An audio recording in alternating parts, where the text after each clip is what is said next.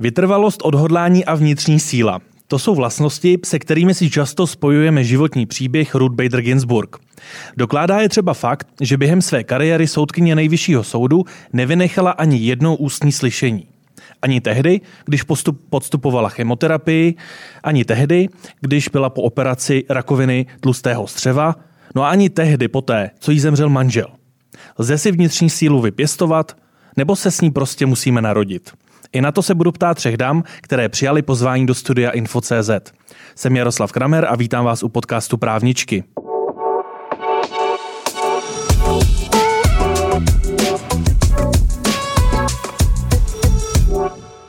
Moje dnešní pozvání přijali Petra Nádr, Head of Legal ve společnosti Plzeňský Prazdroj pro Českou a Slovenskou republiku. Dobrý den. Dobrý den. Markéta Chudáčková, advokátka z advokátní kanceláře Forum Juris. Je to advokátní kancelář? Není to advokátní kancelář. Tak k tomu se dostaneme. K tomu se dostaneme. Děkuji za pozvání. Dobrý den. No a po mé pravici Marie Talašová, právnička z Mezinárodní advokátní kanceláře White and Case. Dobrý den.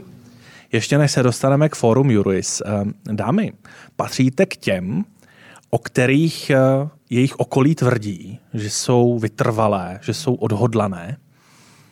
A neptám se cíleně, jestli si to o sobě myslíte vy, ale ptám se na to, jestli se tak vnímány.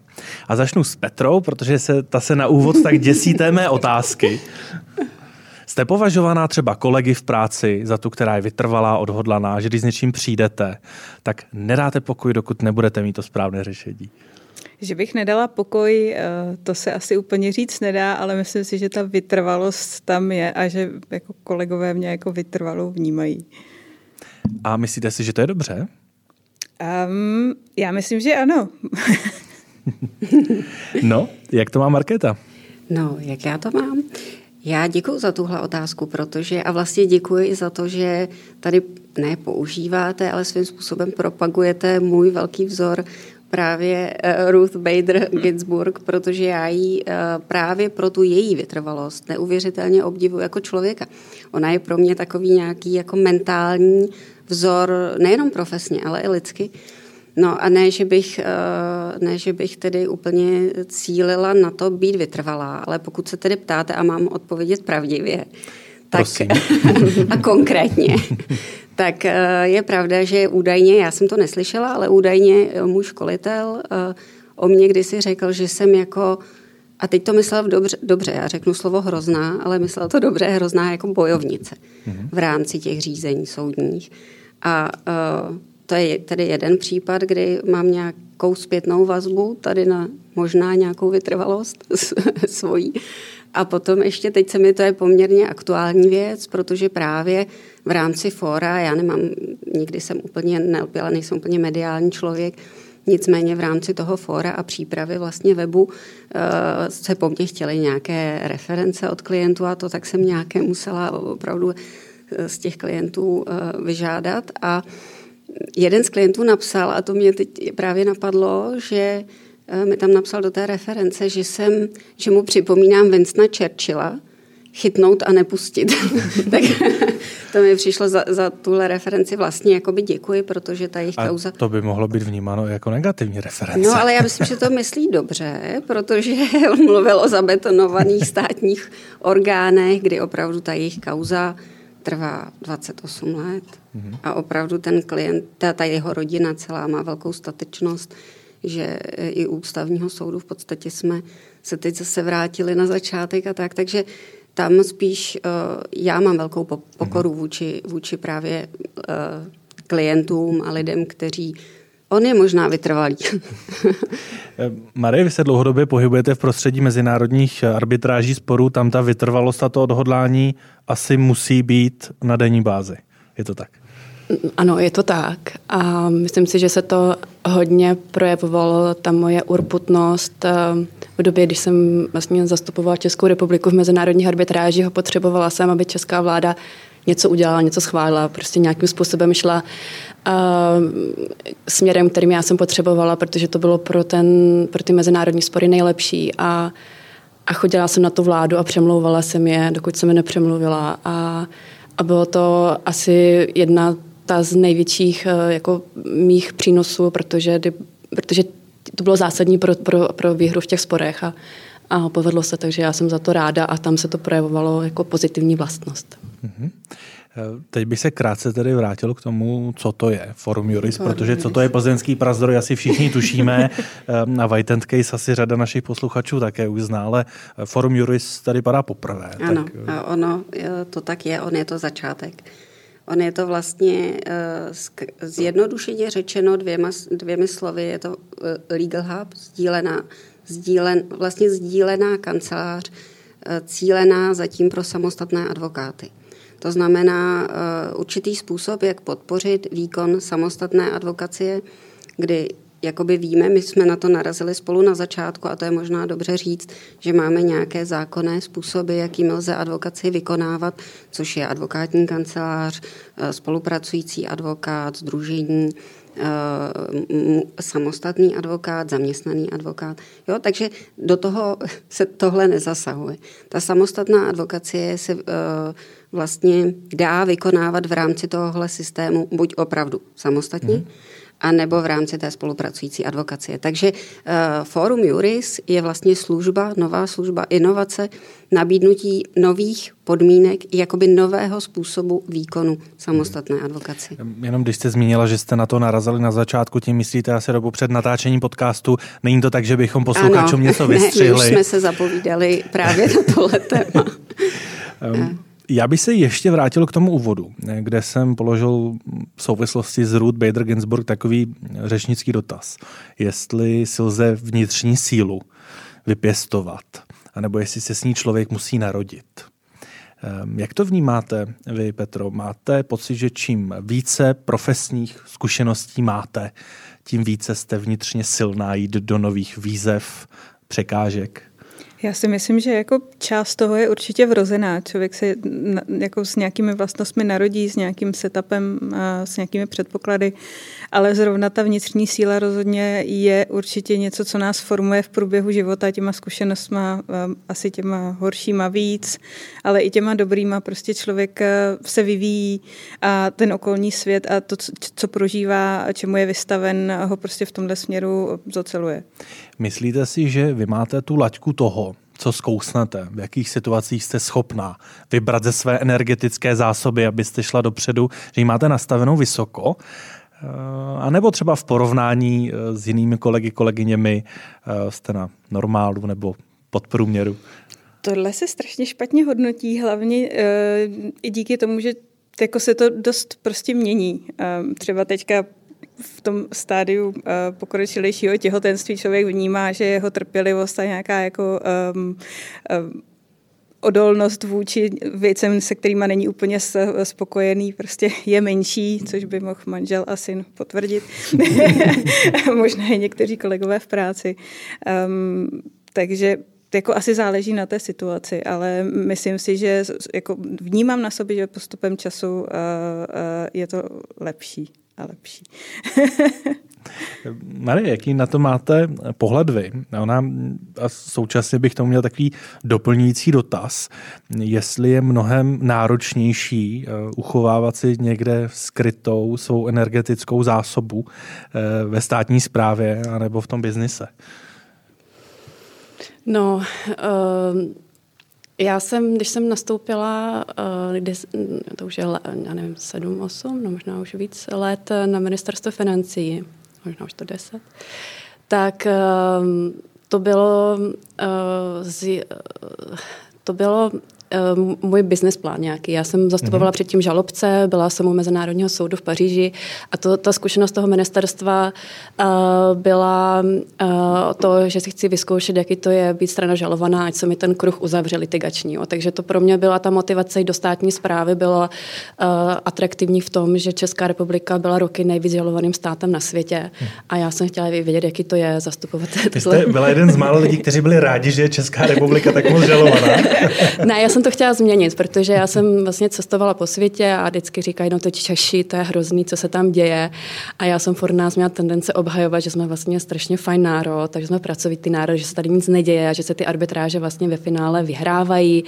Takže já jsem měla takový jako vlastenecký tendence, když už teda jako nastupu do té státní zprávy, naivní, a díky bohu za to, protože díky tomu jsem tam dokázala vydržet tak dlouho, jak jsem vydržela, že jsem si nechávala to naivitu, že jsem měla prostě pocit, jak bych byla v nějakém hokejovém nároďáku a dělala prostě nejlepší pro stát. A, a za každou vlastně ušetřenou, tak že když děláte pro stát, tak to šetříte miliardy. Jo? Tak já jsem si vždycky představila, kolik se za to dá, já nevím, postavit nemocnic a, a to bylo obrovským impulzem a mě to zároveň i nabíjelo, protože ta odpovědnost byla veliká.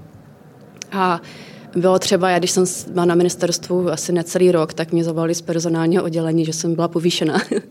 A já jsem jim potom volala zpátky, říkala, nejde to změnit, já úplně o tu vedoucí pozice nestojím, to je strašná odpovědnost. To je jako, já jsem příkazce operací za prostě stovky milionů korun ročně a za spory za miliardu, miliardy. A oni říkají, ne, prostě byla jste vybrána, prostě budete vedoucí. Takže já jsem se dostala vlastně k první odpovědnosti nechtě, nebo nějakému jako do takové pozice a, a, a postupně jsem se posilovala, teda, takže za mě odpověď dá se mentálně posilovat určitě postupem, jak na vás ty úkoly pracovní přichází. Ale zároveň mě, mě to jako i nabíjelo. A soukromá sféra je samozřejmě úplně jiná.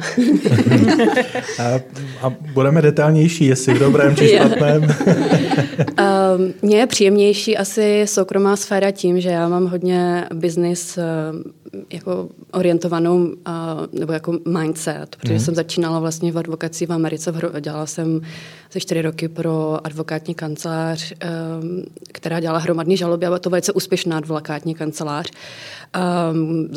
Oni by se měli případy proti tabákovým koncernům, který úspěšně vyhráli.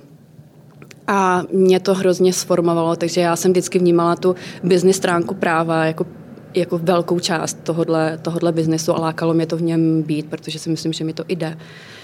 A, ale samozřejmě teďka to naplnění je, když uh, pomůžu klientovi s tím, aby se nedostal do sporu, to mě strašně nabíjí, anebo ho z toho sporu problému co nejrychleji dostanu. A z toho mám osobní satisfakci, protože jsem people pleaser a hrozně ráda pomáhám, takže být ve službách je pro mě, pro mě nabíjející. No tak to jste si obral takový ideální obor práva na tuhle oblast.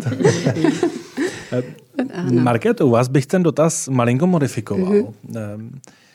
Jak dobře umíte nabrat tu vnitřní sílu na rozjezd nového projektu?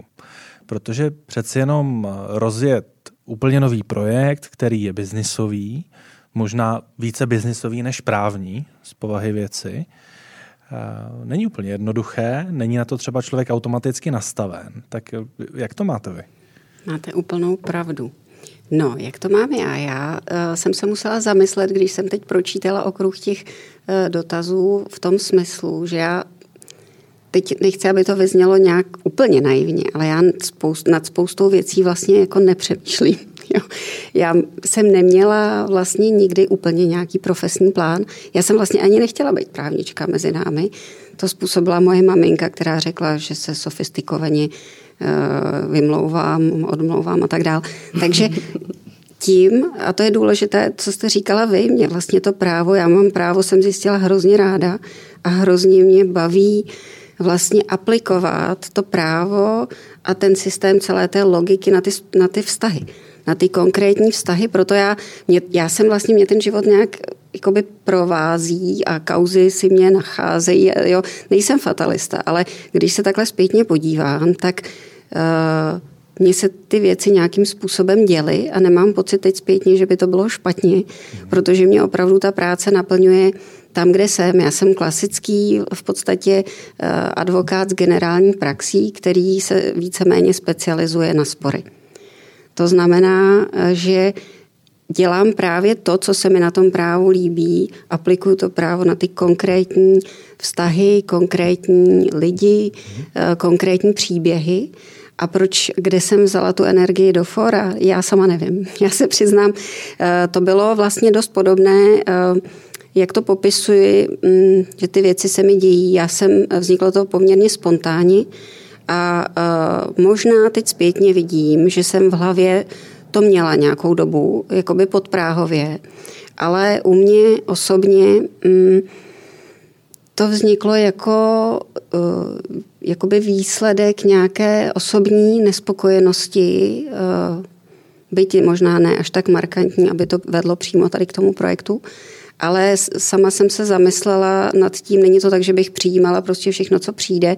A samozřejmě v určitých momentech se rozhoduju, co dál a co můžu s tou situací dělat. A já jsem uh, vlastně většinu svého profesního života fungovala v advokátní kanceláři, kde jsem byla i společník, i v různých pozicích jsem tam v podstatě byla. Teď jsem založila advokátní kancelář a což byl tedy takový projekt cíleně na nějakou dobu jakoby z osobních důvodů. Nicméně teď jsem v té kanceláři fungovala jako spolupracující advokát. A mezi tím v rámci těch všech sporů a té praxe jsem vnímala, jak vlastně ta česká advokacie funguje, jak fungují ostatní kolegové, protože eh, nechci nějakým způsobem generalizovat, ale v rámci té soudní praxe potkáváte většinou ty samostatné advokáty nebo nějaké menší advokátní kanceláře, že jo, nejsou to arbitráže, jsou to prostě ty konkrétní spory. Takže sledujete, jakým způsobem se s tím kdo popasuje.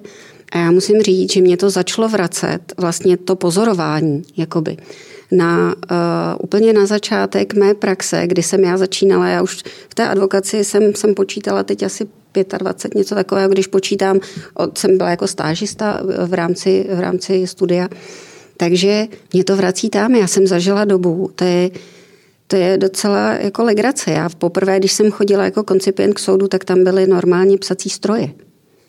To znamená, když si člověk neřekl, že chce protokol, tak průšvih, protože nic nebylo. Jo? Takže vlastně mě to vrací k té myšlence té samostatné advokacie a k té podpoře toho samostatného advokáta. A já jsem se začala ptát jednak u sebe a jednak obecně, že mi chybí tady vlastně nějaká služba, která by usnadnila tomu samostatnému advokátovi poskytovat tu právní službu za podmínek, vlastně za ideálních podmínek s minimálními náklady. Mm-hmm. Jo, to znamená, ono to zní, já nechci tady znít nějak mentorsky, nebo, ale opravdu ten hardware té služby má spočívat v tom, že tam budou ty služby, které ten advokát by se vyčerpal na tom, jak finančně, tak i lidsky, si mhm. vlastně vytvořit celý ten cirkus jenom pro sebe. Jo? Takže... Současně, aby to nepůsobilo, že to je nějaká uh, cílená propagace ne, to vůbec Juris, nechci, což, no, to byl ten což můj... není, no. což tady uh, můžeme potvrdit. Ona a... je to obecná služba vlastně. Rozumím, rozumím. Eh, spíš mě jde o to, že já to pořád vnímám jako takový jako startup. Ano, jo, že je to takový jako pokus ano. vlastně, jak biznisově zajímavě uchopit eh, ten advokátní trh. Eh, máte to tak, že když se pouštíte do podobného projektu, sama se zmiňoval, že se zakládala advokátní kancelář, no. tak byl taky nový projekt, že musíte být jako ze 100% přesvědčena o tom, že to prostě musí být a jdete do toho hlavou napřed a nebo jste ten opatrný typ, který jako se snaží hledat neustále ty mouchy, spochybňovat ta rozhodnutí, aby tu věc neustále vylepšoval? Já vám to řeknu úplně popravdě. Mouchy jsem hledala a hledám, ale tady v tom případě musím přiznat, že jsem učinila nějaké vnitřní rozhodnutí. Já nevím, jestli to znáte ten pocit, že vlastně víte najednou, že něco prostě udělat chcete tak to vlastně uděláte. Já jsem jakoby přesvědčená a teď, jak jsem to vlastně začala, ještě tady byl ten problém, že já jsem to začala jakoby realizovat a vlastně ono to šlo, Mhm. Takže já jsem vlastně na začátku získala, jako v podstatě kam jsem přišla, tam jsem získala podporu i poskytovatelů třeba těch služeb té, eh, té e-kanceláře, aby jsme, mhm. protože ono to se skládá že jo, z nějakého mhm. toho, jak říkám, hardwareu a softwaru. Ale ten, ten software, to je to, čemu já říkám, já bych výhledově tam, pokud se to bude dařit, hrozně ráda ten můj úplně záměr, protože ono se i vy o tom tak mluvíte a ono to tak je, business, jako biznisový projekt, ale já tam vidím ještě i jiný problém, které, který v té advokaci odezírám a to je vlastně nedostatek sdílení toho tlaku, těch zkušeností. To, ten samostatný advokát pracuje sám, prostě spousta jich pracuje samo, nemají ani sekretářku, teď sdílet, přijít od soudu a říct, teda, tak dneska, jo, i, i sdílet tady ty situace nebo uh, i ty profesní zkušenosti, takže já bych výhledově říkám, pokud se to bude dařit a ta odezva bude, tam velmi ráda vytvořila komunitu lidí, Eh, každý nemusí být členem jakoby komunity, může využívat jen ty služby, ale komunitu lidí, kteří vlastně budou sdílet i tohle. A zároveň mám kolem sebe eh, a na to mám docela velkou odezvu. Hodně advokátů, kteří něco umí, opravdu něco umí a jsou připraveni a a vlastně by to dělali i velmi rádi v rámci nějaké své seberealizace, nějaké třeba uh, menší workshopy pro ostatní advokáty, nebo máme docela hodně eh, na sítích sdílení pro studenty. Jo? Takže i, i vlastně tohle součástí, nebo i publikační platforma. Mně by se totiž líbilo... Je se líbí, jak se toho plná. Jo, já vím, no, ale eh, ono je to super, z vás Zastavte je úplně cítit ta energie. A teď vás stavím, protože mně přišel, že to je velmi zajímavý hmm. moment. U Marie byla ta tranzice eh, z mezinárodního eh, prostředí přes českou státní zprávu do mezinárodní advokacie. Eh, u vás je to tranzice advokátní, ale směrem k nějakému novému inovativnímu způsobu eh, poskytování těch právních služeb a sdílení. No a u Petry je to vlastně tranzice od té advokacie eh, k tomu firemnímu právničení, ale zajímalo by mě, jestli u vás je to stylem jako u Marie, která naznačila, že věděla, že chce tuhle zkušenost a proto jde na ministerstvo financí, nebo jestli je to spíše jako u Markéty, že jste v jeden moment věděla, teď všechno hraje do karet tomu, aby šla do, do eh, podnikové sféry, protože jsem nabrala zkušenosti a vím, že je tam zužitku. No, jako já jsem vždycky věděla, že chci začít v advokaci, a, mm. ale zároveň v té advokaci jsem eh, od začátku věděla, že budu chtít vyzkoušet i ten druhý břeh a, a vyzkoušet si podnikové právo, takže v zásadě začínala jsem ve velké mezinárodní advokátní kanceláři, tehdy v Linklaters. A to je prostě 16 let dozadu. A, a potom, když jsem udělala advokátní zkoušky, tak jsem dostala nabídku pracovat in-house v Lichtensteinsku, což jako po pár uh, minutách přemýšlení si říká, že to asi bude dobrý. Uh, odstěhovala jsem se a to jako in-house prostředí mě strašně jako oslovilo. Nicméně samozřejmě bylo to zahraničí, člověk se musel v nějakou dobu rozhodnout, jestli tam chce zůstat natrvalo nebo jestli se bude vracet. Já jsem se tehdy vrátila. Vrátila jsem se ještě na chvíli do advokacie, ale spíš už tak, jako abych si utříbila myšlenky, že to opravdu už není úplně pro mě. Mě prostě mm. strašně baví být tomu biznesu blízko, mít možnost, jako ano, je to chvíle svazující, že má člověk jednoho klienta, je to jeho zaměstnavatel, ale zároveň má možnost ho opravdu do hloubky poznat a čím déle tam jste, tím víc prostě poznáváte e, i temná zákoutí toho biznesu ve, jako pro ženu e, výroba a, a cylindrokonické tanky a prostě pojmy, se kterými jsem třeba před nástupem do e, prazdroje a sahy vůbec nepřišla do styku, tak člověk se to prostě nějakou dobu učí a pak si tu znalost prohlubuje, poznáváte lidi a mně je tohle prostě strašně blízké. Marie, vy jste neuvažovala, že byste si i tady tu uh, uh, oblast zkušeností také zaškrtla, že byste vyloženě stála na straně, na straně nějakého velkého žalujícího hráče? Um, ne, já jsem um, jako vždycky měla takovouhle představu, jak jsem říkala, chtěla bych jako zastupovat žalobce, vyzkoušet si soud a pak teda být zžalovaná. Ale uh, co pro mě bylo plusem, teda i bylo, když jsem byla uh, na ministerstvu a byla jsem i v pozici klienta, takže jsem měla možnost vlastně spolupracovat s, s, obrovským množstvím různých uh, teď už kolegů, ať už v Praze nebo v, v zahraničí. A, a za to jsem byla hrozně vděčná, to oceňuji teďka, protože, protože jsem se byla schopna naučit ze spoustu chyb kolegů. Na, naopak eh, si najít vzor a říct, tak takhle to chci dělat, takhle se mi to líbí a, a chci být jako oni, takže já jsem, já jsem čerpala tady z tohohle zdroje. A my, abych trošku um, odlehčil tu debatu um, a možná vás si třeba vyosil. Patříte mezi ty, kteří si pamatují spíše ty úspěchy, anebo se neustále vrací k neúspěchům. A začneme odzadu. Začneme od Marie. Jak to máte nastaveno?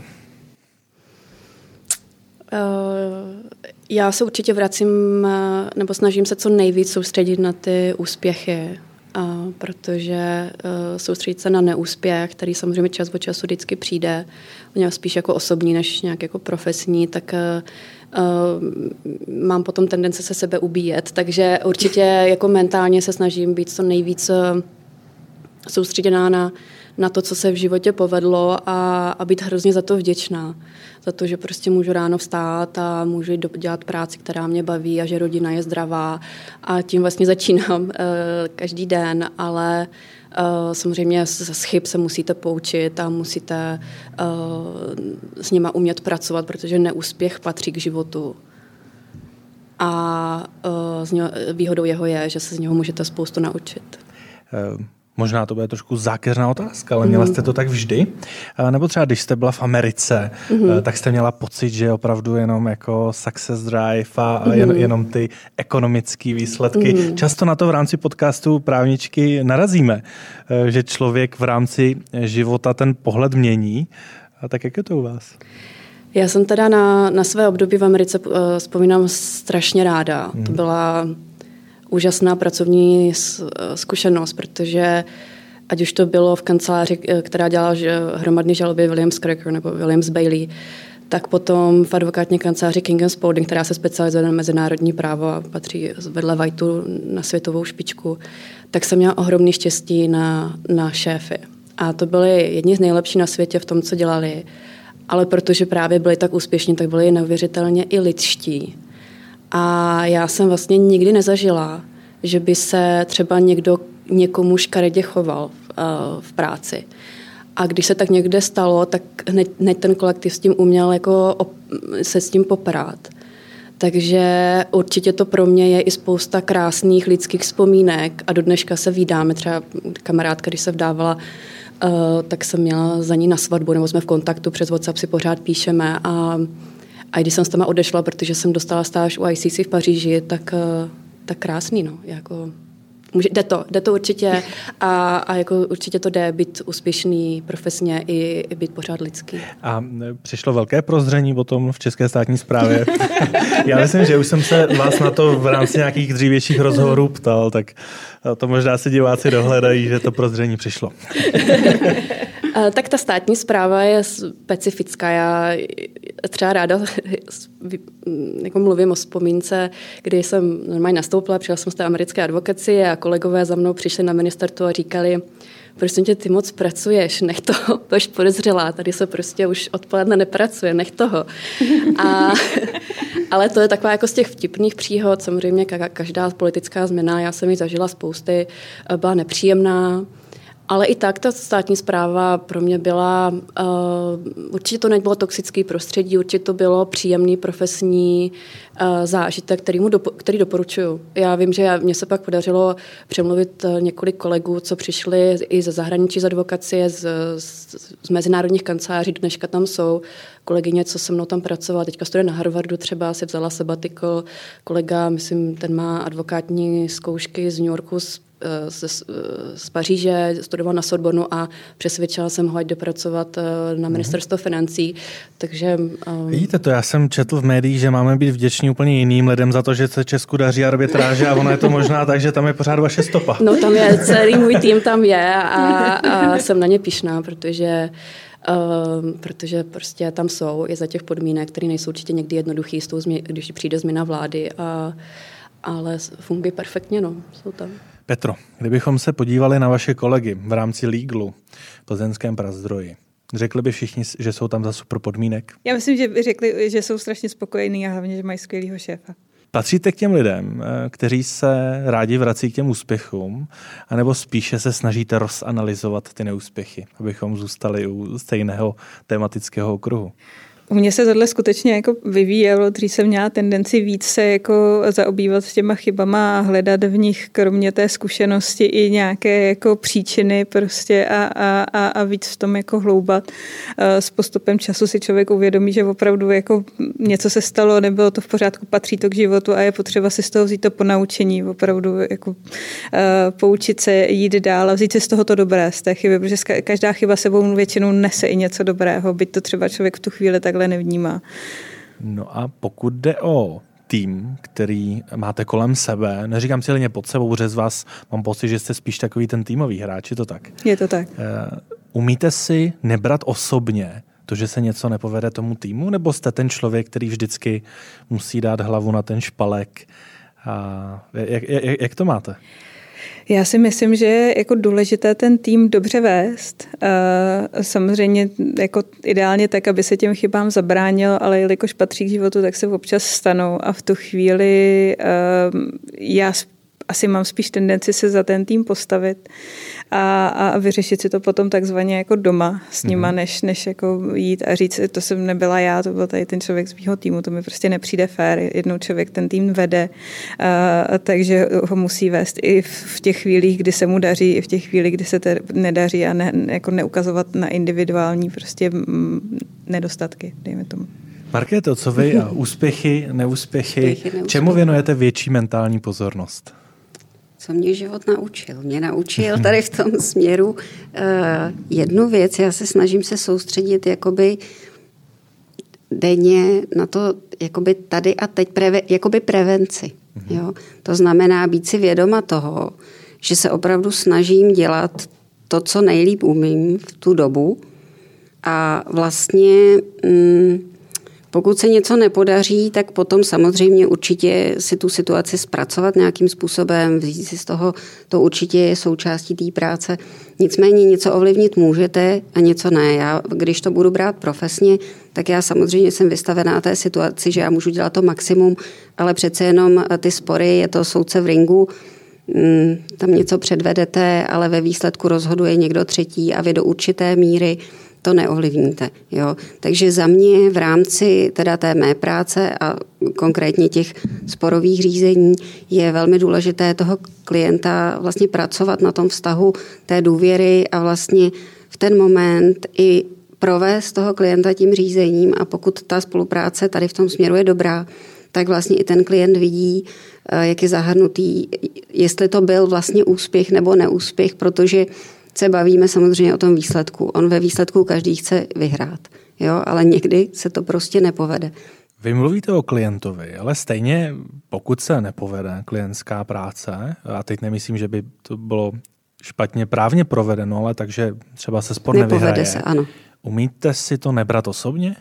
To ani jinak e, nejde. V momentě, kdy samozřejmě nějakou profesní jakoby čest člověk má a zamrzí ho to. Ale co se týče osobně v tom negativním smyslu, že by mě to ničilo nebo likvidovalo, pracuji na tom celý život, aby vlastně člověk si udržel tu hranici té profesionality. Protože když si to začnete v některých těch sporech brát osobně, tak za mě, co pozoruji, nejste potom úplně schopný poskytnout profesně eh, dobře tu právní službu, protože eh, proto já nerada zastupuju kamarády, nerada zastupuju zpřízněné osoby, protože tam samozřejmě je to mnohem těžší, mnohem, stojí vás to mnohem víc energie, protože první krok je si to odosobnit ten spor a potom opravdu můžete nějakým způsobem být. Jo, takže vlastně to je součástí podle mě té práce, nebrat si ty věci osobně, profesně ano, ale jakoby osobně, lidsky, nějakým způsobem, to si nemyslím, že je dobře. Marie sice kýve, že souhlasí, ale jelikož hrála v uvozovkách za ten hokejový nároďák, tak tam to asi moc to o to osobnění nešlo, ale na mě, vy na mě působíte velmi v tomto ohledu tak jako vyrovnaně, tak klidně. Eh, možná až překvapivě, protože často v rámci podcastu Právničky se setkáme i s různými zajímavými, pozitivními, negativními výkevy. Mě by zajímalo, na co se připravit, pokud na vás natrefím, když jste fakt skutečně rozohněné. Na co se mám připravit? Eh, lítají věci, nelítají věci, eh, skováte se přede mnou. Na co se připravit, Marie, když ten hokejový nároďák tu arbitráž prostě prohraje Hmm. A ideálně ještě nějakou úplně, ale úplně blbou chybou. To se nikdy nestalo teda, že jsem všechny spory vyhrála. To nepředpokládám, to že se stalo, ale bavíme se teoreticky. A bylo jich hodně vyhraných. A já teda na stres reaguji velice dobře. Mm-hmm. A, a pokud nejde o život, tak nejde vlastně o nic. A musela jsem se to teda nějak postupem životem naučit. Myslím si, že je dobrý na to sport. Uh, takže já jsem uh, se myslím zatužila ve sportu ale určitě v těch nej, nejvíc vyhrocených situacích jsem udržela klid. Mm-hmm. A ono to má jako ohromnou sílu a, a funguje to. A ne, nekřičím, nehážu, nemlátím dveřma, nic takového nikdy teda, ani doma. A je to tak, že to vaše kolegy spíš uklidňuje, nebo spíš vytáčí? Jako s celým, jak můžeš být klidná, když my všichni tady si rveme vlasy? Um, No ne, já myslím, že oni to jako vnímají pozitivně, že to, to jako šíří se potom, že když bych byla vystreslá, tak by se to šířilo a, a to určitě nechci a Uh, ale my jsme naštěstí nebyli v žádné vyhrocené situaci. Mm, já jsem třeba, jako třeba bylo období nepříjemný, když jsme neměli spolupracující složku státu, te, za kterou jsme museli ale my obhajovat, ale ona zároveň nám vlastně škodila. Ale tam jsem je udolala urputností, takže uh, určitě ta síla toho klidu uh, funguje líp a tím pádem mám tendence do ní sklouznout, když je nejhůř. Mm-hmm. Jak to mám Petra? Teď se neptám a to nejaktuálnější období, protože to nepředpokládám a nechci po vás, abyste přemýšlel nad tím, jak se stresujete. Ale patříte k těm, kteří se rychle rozohní, rychle schladí. Jak to je? Záleží asi na jako podstatu toho problému nebo té situace. Já jako obecně vždycky říkám, já jsem na práva šla, protože jsem tak jako bláhově předpokládala, že právo rovná se spravedlnost, což samozřejmě po pár prvních hodinách na právech člověk pochopil, že takhle to opravdu není, ale já mám jako opravdu hluboce zakořeněný ten smysl pro spravedlnost a když vidím, že se spravedlnost neděje, tak to mě teda jako roz, rozčílí a v tu chvíli mm, jako lidi ze zkušenosti říkají, že není dobré jako se mnou úplně v té místnosti se trvávat, protože prostě jako úplně nekřičím, ale, ale jako umím být velmi rázná a, a v tu chvíli i tvrdohlavá prostě a těžko se se mnou v tu chvíli asi na něčem dohodnete, pokud já tu věc nepovažuji za spravedlivou. Máte to tak i v, a teď nemám jako necílím na to právní oddělení, mm-hmm. ale vy se mnohdy dostanete i k řadě oblastem, která se týkají biznisu mm. jako takového. Musíte i v rámci toho cítit neustále tu spravedlnost a jste možná kolegy vnímána, jako jest, jestli někde jdeme špatným krokem, který může někomu blížit nebo někdo ho může vnímat negativně, tak Petra nám to zahlásí, protože Petra na to má zvýšený cít. Jako snažím se tyhle ty věci prostě Aha. nadhazovat. Myslím si, že i ono to jako trošku k té práci in-house právníka patří. Samozřejmě nečeká se od vás jenom ta právní porada, ale očekává se od vás, že budete prostě komentovat ten biznis jako takový, upozorňovat, že sice ano, tohle není právní rozhodnutí, ale bylo by fajn se zamyslet nad dopadem do té a té oblasti, prostě ať už je to třeba teďka velmi populární témata, že jo, diverzity, sustainability, prostě udržitelnost toho biznesu, tak jak chceme být vnímáni tou spotřebitelskou veřejností a tak. Ne, to, to je skvělé slyšet, že uh, své uplatnění v rámci úspěšné korporátní praxe najde i právník hledající spravedlnost. že nemusíte zamířit jenom do nezisku, což je super. Je to fajn, proto jsem šla do Prazdroje. tak Markéto, jak, jak to máte vy? Já na to možná velmi ráda navážu, na tu spravedlnost, protože to je možná také trochu moje jako slabé místo, protože já jsem si zuby nechty v rámci tedy eh, výkonu praxe snažila tenhle, tenhle svůj pocit uchovat a opravdu já se víceméně i specializuju, nebo moje, moje radost jsou ta ústavní práva, takže já vlastně vždycky, když přebírám věc, tak tam vlastně jsou dva lidi. Jeden je jakoby člověk, který se to snaží vidět z pohledu toho normálního člověka a, to, a druhý je ten právník, který hledá tu cestu. Takže já boju se sebou, boju. A vlastně se o tom tak přesvědčím v rámci toho, co tam na, v rámci i té strategie a toho, co si myslím, že by bylo správné, že možná se mi opravdu děje něco podobného, že potom, když uh, jde opravdu do toho boje, který prostě nějakým způsobem podstupujete, tak uh, tam mi o to opravdu jde a tam si jsem možná umanutější, než bych uh, obecně normálně v osobních věcech byla a tam mě to, tam si to musím nějakým způsobem zpracovávat, když se to nedaří.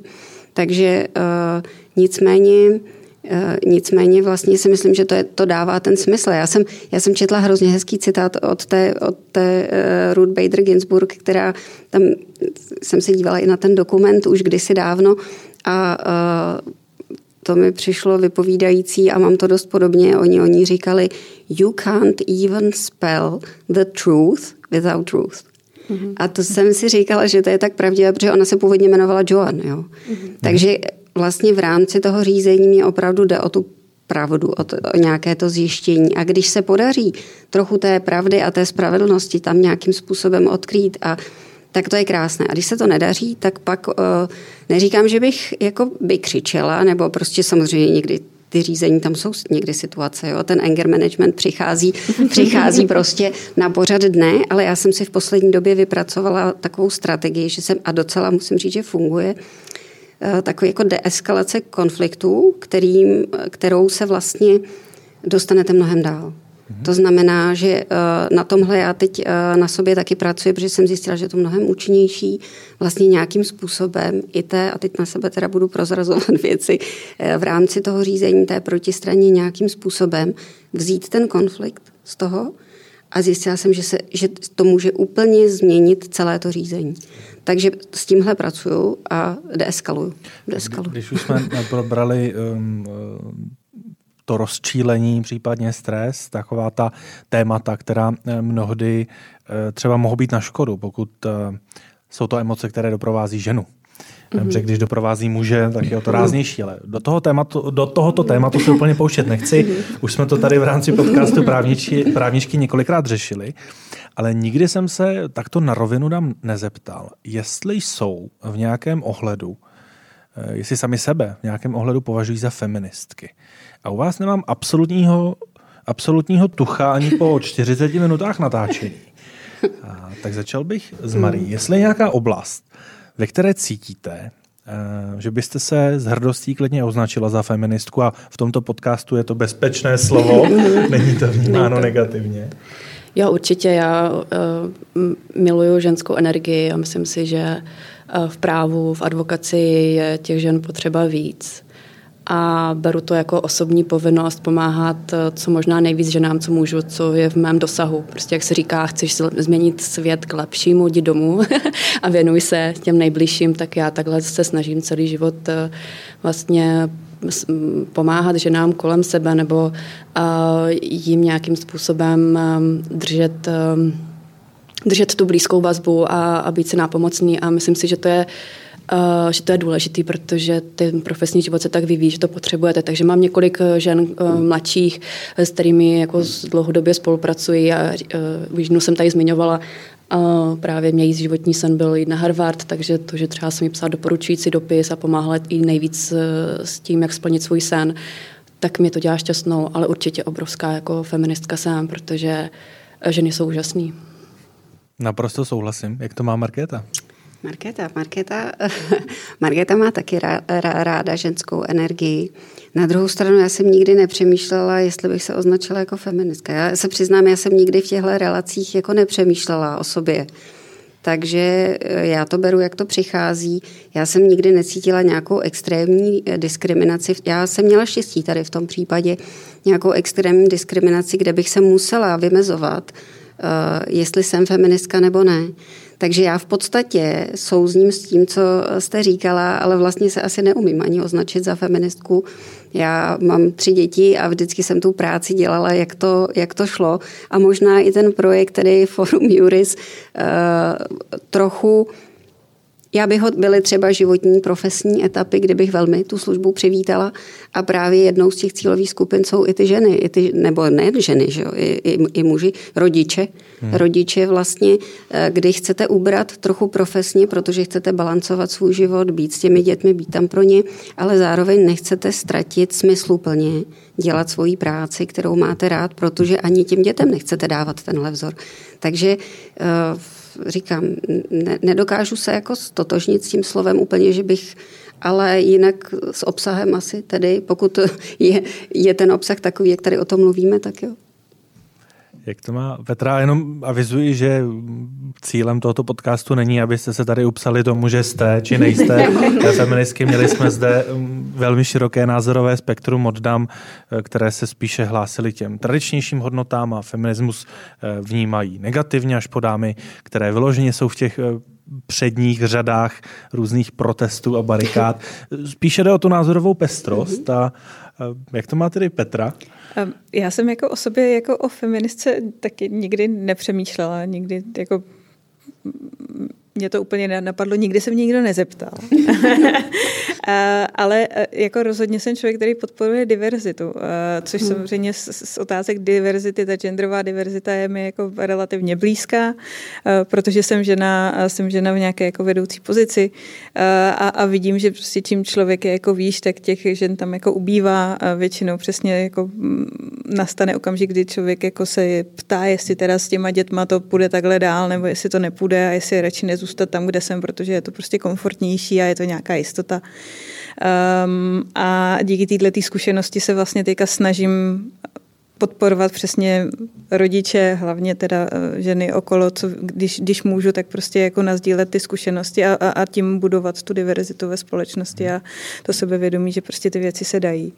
My jsme se v rámci tohoto podcastu už párkrát dotkli s podnikovými právničkami tématu, eh, že možná v tom vašem segmentu je to o něco jednodušší to kombinování, plánování, protože řada těch společností, zejména mezinárodních, eh, je a priori nastavená, takže podporuje rodičovství a eh, podporuje tato témata. Vnímáte to i tak, že v rámci třeba Unie podnikových právníků je mnohem jednodušší se o těchto tématech bavit a sdílet zkušenosti, než by to bylo například v rámci té advokacie velké? Já už jsem jako z té advokacie venku dlouho, ale právě jeden z těch... Jako- kamarády, jako, ne? Nějaké? Ano, mám. Určitě mám, a, ale jako t- jeden z důvodů, proč jsem jako měla zájem o to jít do in-house prostředí, byl ten přesně ten jako mm, ta advokace byla tehdy hrozně jako uh, kompetitivní, uh, moc se tam přesně ne- neřešily nějaké jako leadership skills a, a prostě vedení těch lidí, každý tam byl jako hodně za sebe i v těch větších firmách mi přišlo, že to tak je. Uh, samozřejmě teďka vnímám, že se to hodně posunulo, což je super. Um, v rámci Unie podnikových právníků si myslím, že vnímáme jako skvělý nástroj, skvělou organizaci, která prostě ty in-house právníky spojuje, podporuje. Eh, je to platforma, kde si můžeme sdílet přesně jak pracovní, tak osobní nějaké zkušenosti a vzájemně se motivovat. Takže jako za mě Unie určitě super, super platforma. Eh, teď položím další dotaz, který jsem v rámci tohoto podcastu ještě nepoložil. A neberte to tak, že bych vás označoval jako za profesně seniornější rovná se lidsky starší, tak to není, to jenom dopředu avizuji. Eh, ale vy na mě působíte tak, že přesto, že za sebou máte už delší profesní dráhu, eh, tak svým mindsetem, tím, jako té profesi přemýšlíte, spíš ladíte z názory té nastupující generace právníků. Podepsali byste to a jste ve svém okolí v rámci třeba vedení eh, nebo seniornějších pozicí v vašich firmách eh, eh, spíše výjimkou. Jak to máte, Marie? Tak já se určitě vnímám v rámci své generace jako výjimka, protože když já jsem končila, tak vlastně moji, koleg, moji tenkrát kamarádi z fakulty měli sny jít právě do korporátu a jít do Prahy a, a vlastně co nejrychleji nastoupit do tady té seriózní nebo jako vážné jako advokacie, zatímco já jsem měla chuť dělat to právo tak, aby mě bavilo a abych si vlastně co nejvíc užila. A přišlo mě, uh, přišlo mě líto si sednout uh, do kanceláře sama mezi čtyři stěny, jenom se s úzetkem a, a dělat jako nic jiného. Takže já jsem se ten, ten kariérní život nastavila tak, jak jsem to cítila, že, že, to, že brzo nevyhořím, aby to bylo intenzivní, aby to bylo pořád k věci, takže Eh, jako příklad, jo, mě, eh, měla jsem nějaký hobby ještě před rodinou, tak jsem žila hlavně tou prací, tak jsem měla hobby, že jsem si vždycky říkala, že jsem chtěla přednášet na v různých místech světa a, a naplňovalo mě to, tak teď jsem mluvila v Sydney a teď chci mluvit v Káhyře a teď ve Washingtonu. A vlastně jsem tím rostla, ale přitom to bylo strašně zajímavé, protože jsem vždycky vlastně na to místo přijela, byla jsem tam několik dnů, nebo mě bavilo Uh, mě nikdy nebavily dovolený klasický a tak já, mě naplňovalo to, že jsem se přestěhovala do toho města, takže já jsem se třeba přestěhovala nějakou dobu do Londýna, protože King Spalding tenkrát otvírali kancelář v Londýně a, uh, a žila jsem tam a prostě tenkrát to nikdo nedělal. Tenkrát já jsem byla vlastně jediná Češka nebo nikdo jiný tenkrát do Ameriky neodešel. Takže asi jo, asi když jste to takhle popisoval, tak, eh, tak, eh, tak se cítím jiná. No. Není to vždycky jednoduchý být jiný, ale, ale jako ten život bych neměnila. Eh, bych navázal na Marie Petro. Cítíte se také, například v rámci své generace jiná, nebo u kolegů podnikových právníků vnímáte, že spíš eh, jste součástí skupiny, která ty věci vnímá podobně. Mm, jak v čem? Já si myslím, že um, v hodně aspektech tam ta jakoby jinakost je. Um, vnímala jsem to přesně i v nějakých jako změnách v těch práci, ale ale že by to byla nějaká jako diametrálně odlišná jinakost, to úplně si nemyslím. Jako, že a ten můj původní dotaz, hmm. tak jak přemýšlíte o právnické kariéře, kariéře v rámci in-houseu, eh, Myslíte si, že to spíše rezonuje s těmi nastupujícími právníky nebo s těmi bardy podnikového práva, kteří tady vždycky byli uh, trošku odděleni od těch boardů a řešili si ty své smlouvy a podobně. Tak tady se spíš teda stotožně s tou návodný dotaz, ale... ale uh, no určitě, to, protože to právo samozřejmě i ten přístup k podnikovému právu se mění. Máme nové nástroje, můžeme prostě se koukat na to, jak se dají kontrakty prostě digitalizovat, zjednodušovat ty interní procesy, prostě aby jsme byli efektivní, aby i ta porada, kterou dáváme do, do firmy, prostě šla takzvaně úplně jako s dobou, takže v tomhle směru určitě jako ano. Markéto, jak moc jste vy jiná? A teď eh, pro naše diváky na videu, protože nevím, jak, jak budou vyřešeny střihy, tak jste jiná tím, že jste si oblékla sako, tak možná by se nelekli, že, že točíme v jiný den. to zase taková jiná kost asi, bych řekla, není. Já byla u soudu dneska ráno, tak jsem musela trošku ten outfit tomu přizpůsobit. Jinak jiná, no, já nevím, já uh, jsem asi uh, se snažím být svá. To znamená, že pro mě je zásadní, abych já byla sama v sobě a teď je otázka spíš možná, jak to vnímá to okolí. Takže já v ten moment nedokážu říct, jestli jsem jiná. Já se snažím opravdu jako být sama sebou, protože jinak se v té situaci necítím dobře. Ale možná se od toho odvíjí potom i jakoby ten další uh, směr toho té odpovědi na váš dotaz, já vlastně mám ráda ty různé generace.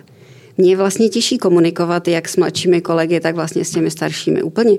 Já vlastně i, i teda se, ne, že bych to, ale i to je záměrem vlastně toho projektu propojit ty generace, protože já si myslím, že my si máme jakoby co říct a že to možná obzvlášť té advokaci ta mezigenerační komunikace reálně chybí, protože já hrozně ráda vzpomínám na doktora Čermáka a jeho úvodníky byl ten, že, který mi reálně chyběl. To bylo to, bylo, eh, to byla věc, která mi chyběla.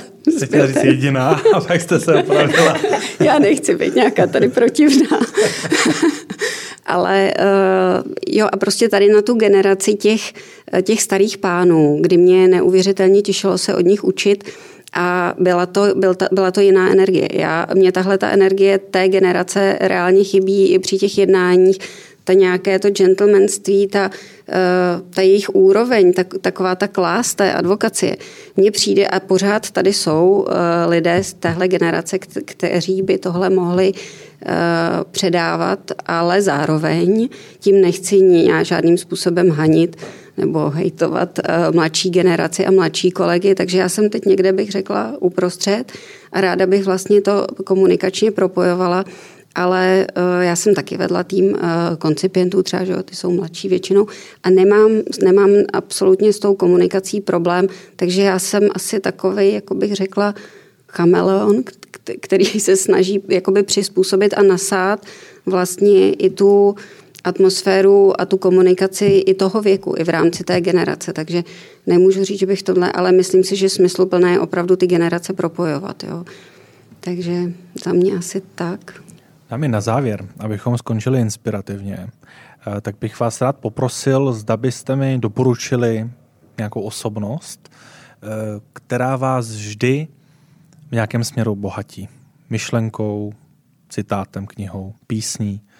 Eh, někdo, kdo pro vás je člověk, na kterého se vždy schutí obrátíte, byť ho či ji nemusíte znát osobně.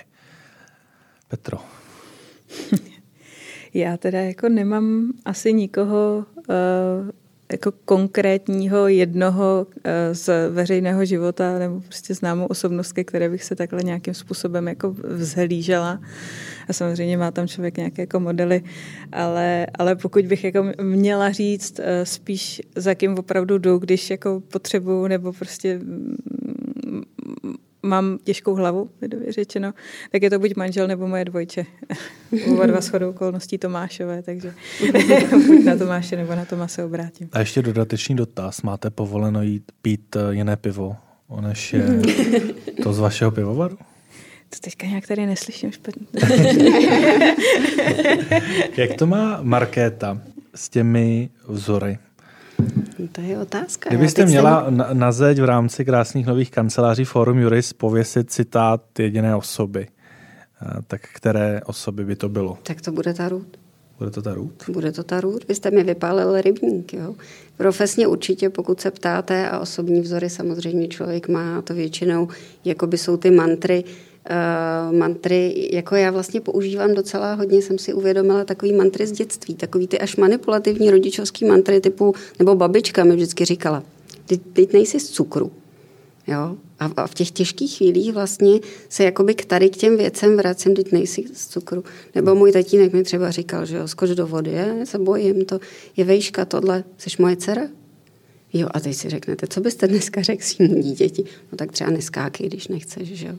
Jo, jo, takže vlastně tyhle ty jakoby bazální momenty já docela často, když je úplně nejhůř, tak používám, ale jinak eh, ta růd, co se týče profese, eh, byla opravdu jako inspirativní, energická žena, která vlastně žila v době, teď jsme tady mluvili že, o, o, tom, o, o tom genderovém tématu, my se máme výborně.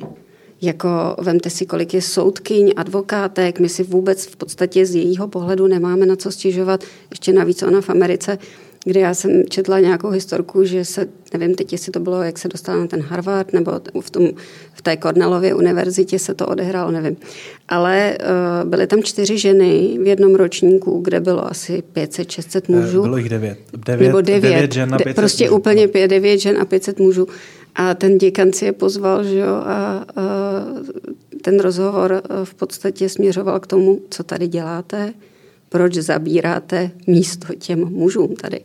Jo, takže my se máme dobře, takže víc takových růd si myslím, že je inspirace, protože ona nebyla, on, dobře, ona byla podle mě jakoby feministka pro, kvůli té své době, ale myslím si, že kdyby neměla to, to feminní téma, tu potřebu, tak úplně se stejnou vervou řeší jiné nespravedlnosti.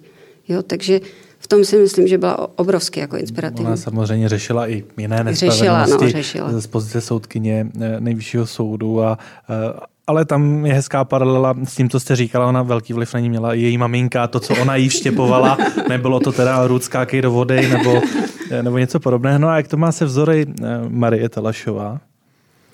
Tak Chief Justice Ginsburg je jako pro mě taky určitě uh, oblíbený vzor. Uh, mám ráda i citát od ní, když chceš být profesně a uh, soukromně šťastný, musíš být trochu slepý a trochu hluchý. Mm-hmm. Tak to si říkám docela často. A pak třeba můj oblíbený... Já jsem měl za to, no. že ten citát zněl in marriage. ale, a já ale jsem slyšela možná, i profesně. Možná to, možná to pak ještě dohledáme. a nebo se to tam chtěla slyšet, ale v každém případě je, je, to, je, to, je to pravda a tímhle se docela často řídím. Prostě nikdo není perfektní a, a já jsem teda ještě zažila, myslím si, že situace, kdy mě bylo řečený už je dávno teda, ale to, to nezvládneš, jsi mladá holka nebo uh, sem nepatříš a strašně jako mě to vždycky pohoršilo, protože si myslím, že to je, jako je opravdu v dnešní době už se neříká, takže takže jo, takže uh, nenechat se tím odradit a, a to je taky můj vzor. Tak je pravda, že vy jste si vybrala velmi náročnou cestu, během které možná ještě se se k těmto situacím dostávala. No, no, přece jenom, ale kdo chce z vlky být, nebo jak se to říká, nám dneska ty citáty nejdou. Takže dámy, já moc děkuji za to, že jste přijali pozvání do dnešního podcastu. A děkuji konkrétně Petře Nádr. Děkuji taky. Děkuji Markétě Chudáčkové. Také děkuji za pozvání. A Marii Talašové. Děkuji za pozvání. Krásný den.